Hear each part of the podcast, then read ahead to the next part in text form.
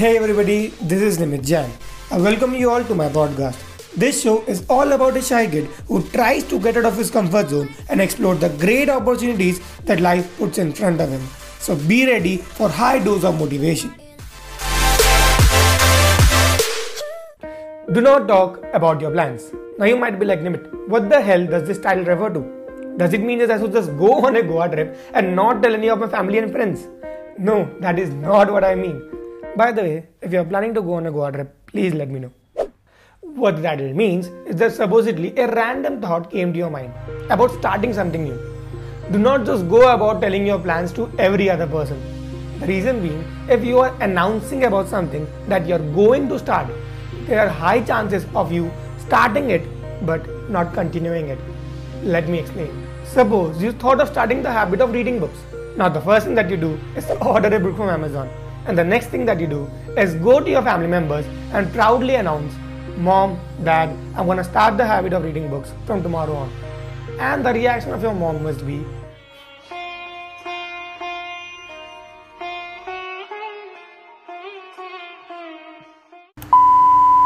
the reaction will obviously be enthusiastic and positive, giving you a ton of appreciation, making you feel as if you are going to be the ultimate book reader. But let's come back to other ones. The next day, your book arrives, all thanks to Amazon Prime. And you happily unbox that book, send a snap to your friends, and then start with the book right away. After being some time into the book, a thought came to your mind. What the hell is going on in this book? What are these words that are being used? I doubt if they're even English. I didn't think it to be so hard to read books. By the way, where is my phone? And then we all know the rest of the story. The habit that barely started came to an end. Now, what might have been the problem in this case? In order to know that, let's go to the very start of the story, the moment when you were announcing in front of your family members. Now, how did you feel while your family members were appreciating you? You must have felt positive, enthusiastic, and lastly, well accomplished. This feeling of accomplishment makes you feel as if you are an already book reader instead of making you think that you are doing it for the first time. Now you might say, Nimit, what is the problem with that? The problem is, if you are thinking of yourself as an already book reader, you might not consider about the problems that you might face as a first time reader, like the problem in this case, exposure to new words. On the other hand, if you would have not told about this plan of yours to anybody and just started reading books by your own, you would have kept this point in mind that okay, I'm starting with this habit as this is my first time, I might be facing some problem. So when you were actually exposed to those new words, you would have thought that oh, as I'm reading these words for the first time, that's why I might be facing this issue. No problem, I will just Google it.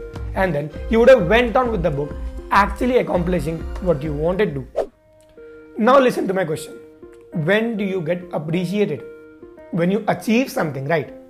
What was it that you achieved in this case to make your family members appreciate you? Just the mere thought of reading books.